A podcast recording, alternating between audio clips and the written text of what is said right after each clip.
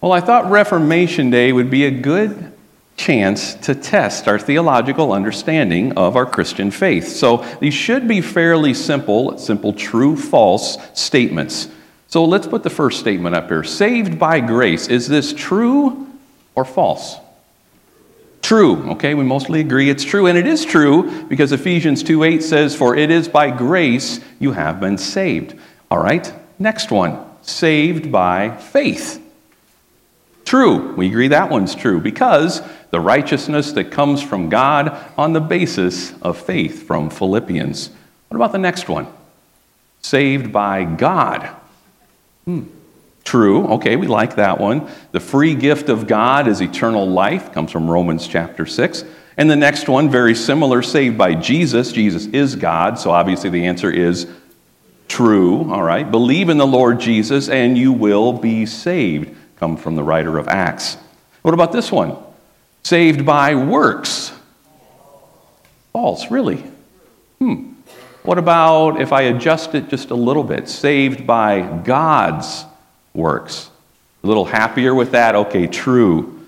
Yeah, saved by God's works. But if we take out God's and we assume God's, then this statement is true. Saved by works. As long as we're not assuming that it's my works or our works or human works. No, God does these things. God, in verse 23 of our text, makes us right. In verse 25, God presented Jesus, and God did all these things that Paul has just talked about in our text. So, in the words of the great theologian Obi Wan Kenobi from Star Wars Episode 6, that phrase that we just talked about is true from a certain point of view. Yeah, as long as you're not assuming that we are saved by our own works, then it's good. Put God's works in there. Now, I even thought about titling my message today, Saved by Works, but I figured I'd have to ask, answer a lot of questions this morning before I even got a chance to explain. And you might not have even let me get up here. If you saw that on the front sign, if Pastor Neil came in and said, Really? No, you're out of here, Pastor Dan. I could just imagine the hullabaloo in the gathering area before the service. How can a Lutheran pastor preach that we are saved by works. And on Reformation Sunday of all weekends, because today is the day that you expect to hear how Martin Luther rediscovered the biblical truths that we are saved through faith in Jesus alone, not saved by any of our own efforts. Our sermon text from Romans chapter 3 highlights what God's works are and teach us that while we have no hand in securing our eternal salvation for ourselves, we can be absolutely certain of it. So we're going to do what you would normally expect to hear on Reformation Sunday is we're going to hear about Martin Luther. Hopefully there's a little bit of review, but hopefully there's some new pieces to this as well. Most historians mark October 31st, 1517 as the beginning of the Reformation. That's when German Catholic monk named Martin Luther posted his 95 Theses, his 95 statements, just like they are on our door downstairs as you saw them on the way in. Now, this door that he posted these 95 statements on served as kind of a bulletin board for the academics in the area. Remember, these were discourses, these were things for discussion, for dialogue and debate. They were never intended to turn the Christian church on its ear. Because Luther was convinced that the church in that day wasn't teaching things quite right. Over and over, the, te- the church was teaching that we could do things for ourselves if only we would work harder, try harder by indulgences and those kinds of things. Now, Luther, he had tried living that way. He had even left behind a promising career as a lawyer to join a monastery.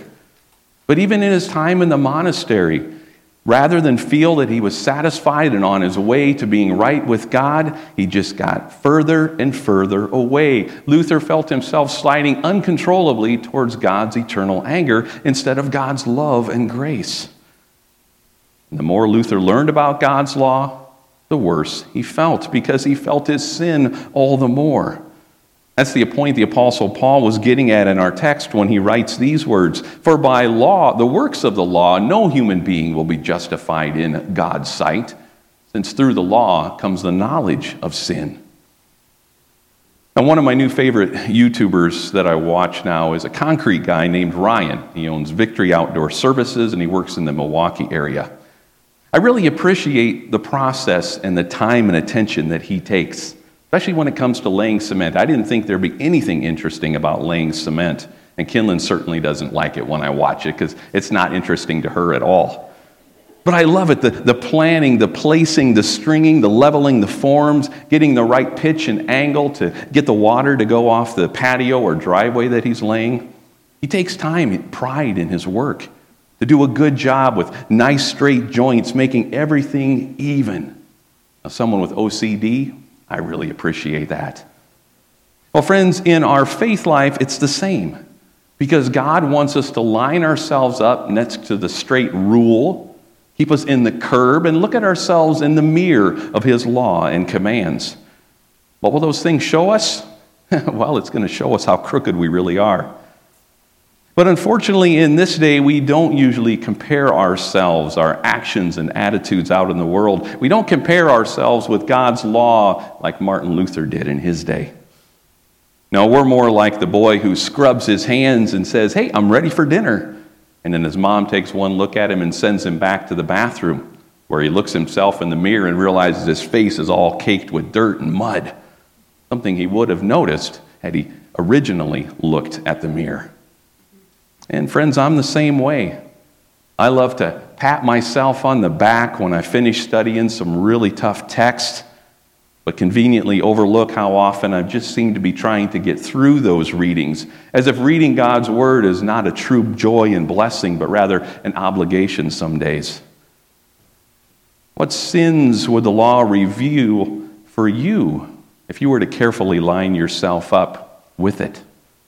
Maybe you've got a disappointment in your life because you feel like you ought to be thanked for the wonderful meals that you make. Maybe you get disappointed because you think you ought to be recognized for all the good things that you do out in the world. And how much of that attitude reveals your inward looking focus rather than being focused outward as we are taught as Christians to do?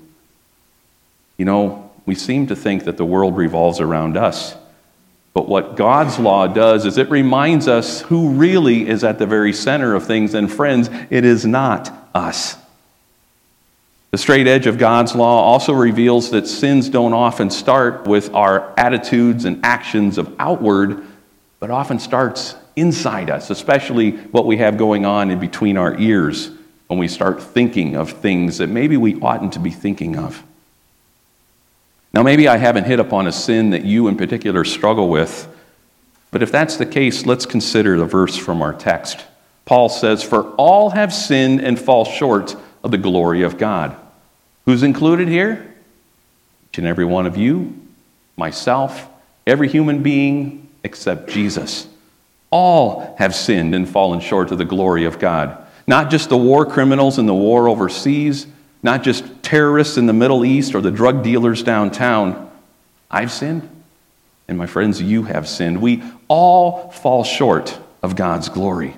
We all fall short of God's approval because, well, we harbor bitterness towards others.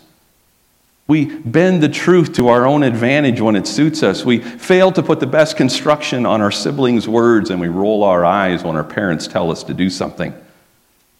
God should chuck sinners like us into the trash, or to be more green, into the compost or organic recycling bin. And my friends, this is where Luther found himself time and time again over a long span of years because Luther knew he read the text, he read scripture, reviewed it, he knew he deserved to be punished for his sins. And so he just kept trying harder, trying to be better behaved, but he continued to fail and fall short and started to despair of any hope of salvation. He knew there was salvation. The Bible speaks of salvation, but how is it going to be applicable to him? He didn't know. But then, by God's grace, Luther discovered an additional message in the Bible that had seemingly somehow been lost. We think now today we have all this scripture in front of us that talks us about grace and faith and how we are saved. Somehow that was lost in the church of his day. He found a message of good news which Paul put to us like this in our text Romans chapter 3, verses 21 to 24. He says, But now God has shown us a way to be made right with Him without keeping the requirements of the law, as was promised in the writings of Moses and the prophets long ago. He says, We are made right with God by placing our faith in Jesus Christ. And this is true. True for everyone who believes, no matter who we are. For everyone has sinned. We all fall short of God's glorious standard. Yet God, in His grace, freely makes us right in His sight. He did this through Jesus Christ when He freed us from the penalty of our sins. So, a common theme at a Reformation service is that we are saved by grace, and that's absolutely true. God's undeserved love is the only thing that allows us to be saved. Well, I'm trying to highlight that truth today by saying it just a little differently. We're saved by works, God's works on our behalf. Now, I want to say it this way because when we hear that we're saved by grace, I wonder if we somehow have the impression that it just doesn't cost God anything. You know, grace, free grace, we talk about that. It really doesn't cost God anything to forgive us from our sins. Let me put it this way if you owed me $1,000, that would be a pretty big deal to both of us. I'd probably want to collect it right away because this past Monday I had my car in the shop and I had a plumber at my house, and I don't need to tell you how expensive things are these days, how quickly a grand can go. So, owing me money, $1,000, that's a big deal. But what if you owe Bill Gates $1,000? What's that to him? That's chump change compared to all the money that he has. Is this how we think of forgiveness? That God, in His free gift of grace to us, can afford to turn a blind eye to our sin because really, what does my misbehavior matter to an all powerful God? But such an attitude shows that we really don't understand God at all. Sure, He's made each and every human, 7.7 billion people living on the planet right now and counting every second. But we also know from Scripture, from God's perspective, as far as He's concerned, He loves each and every one of us as an only child.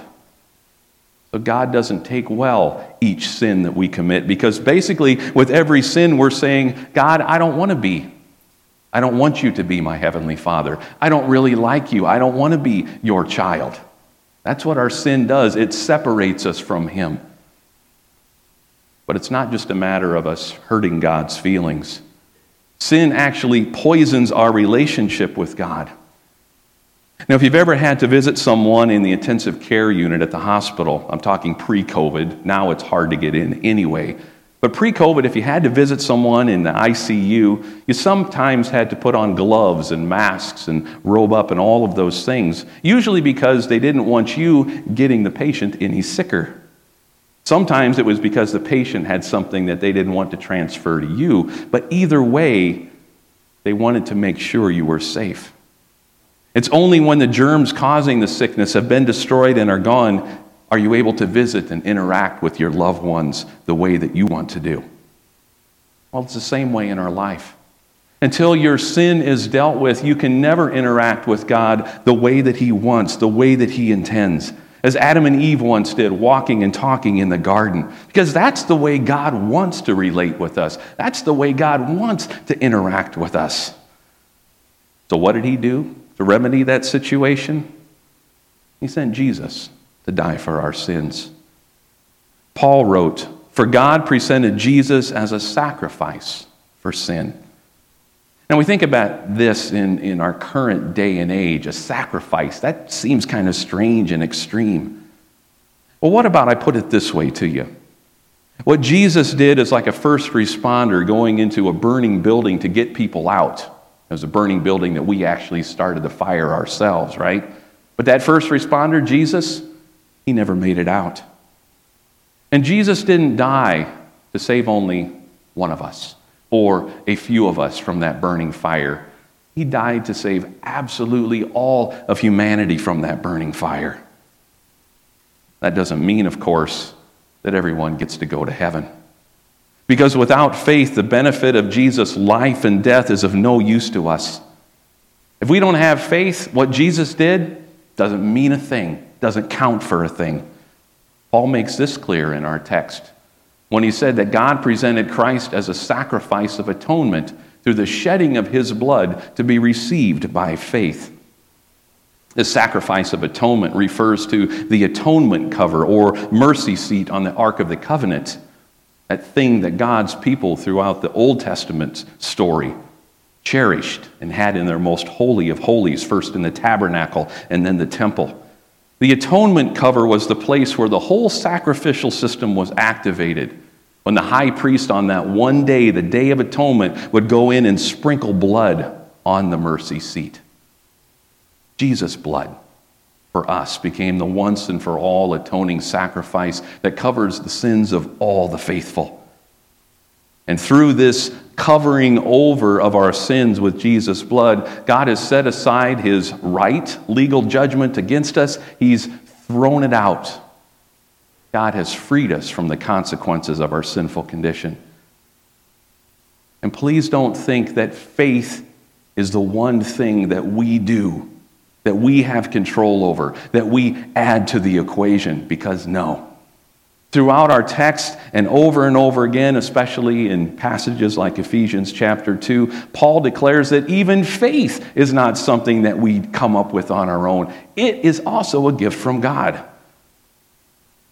Without the Holy Spirit to work faith in our hearts, it'd be like that three year old trick or treating for the first time can be so overwhelmed by the other costumed kids and afraid of that stranger on whose doorstep he's standing to get candy that he doesn't even know enough to hold out his bag to get the candy bar. So, mom or dad, what do they have to do?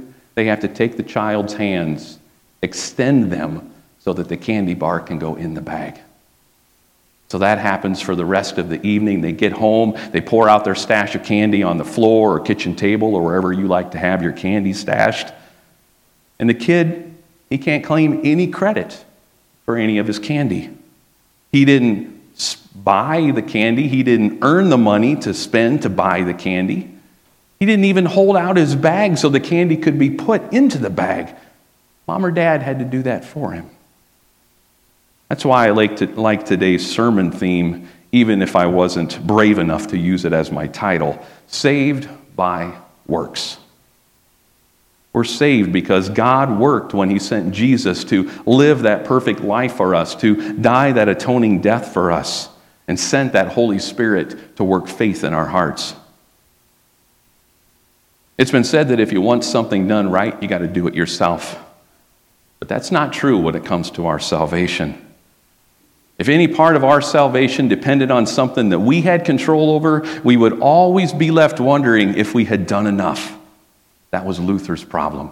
Have I done enough? How will I know if I've done enough? What if I haven't done enough? What are the consequences? It's the same way I would feel if Kinlan expected me to plan, pour, and finish a cement driveway all on my own. You've been watching YouTube videos for years, Dan. You probably could do it yourself.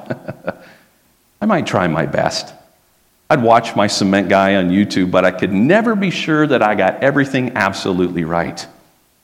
There are a few pieces I could probably do the measuring and planning, but even that would take me a long time. I know the tools that I need, I've been studying those, but having the tools and being able to use them, two completely different things. Figuring out the angles, pitch, getting things straight, even and level, I'd really begin to struggle there. And then the concrete truck shows up. And that's when the real struggle bus would happen because you've only got a limited amount of time that you're able to work with that stuff before it hardens up. And I'm sure I wouldn't get it right. No, we better leave that kind of work to the experts. We better leave our salvation to the experts as well. The experts, the Father, the Son, and the Holy Spirit working in us at all times. On this Reformation Sunday, we are reminded that they and only they have done enough to wipe away our sins and earn our everlasting salvation. So we will not only rejoice in this truth, we will live in this truth as we gladly serve our Savior God and one another. Amen.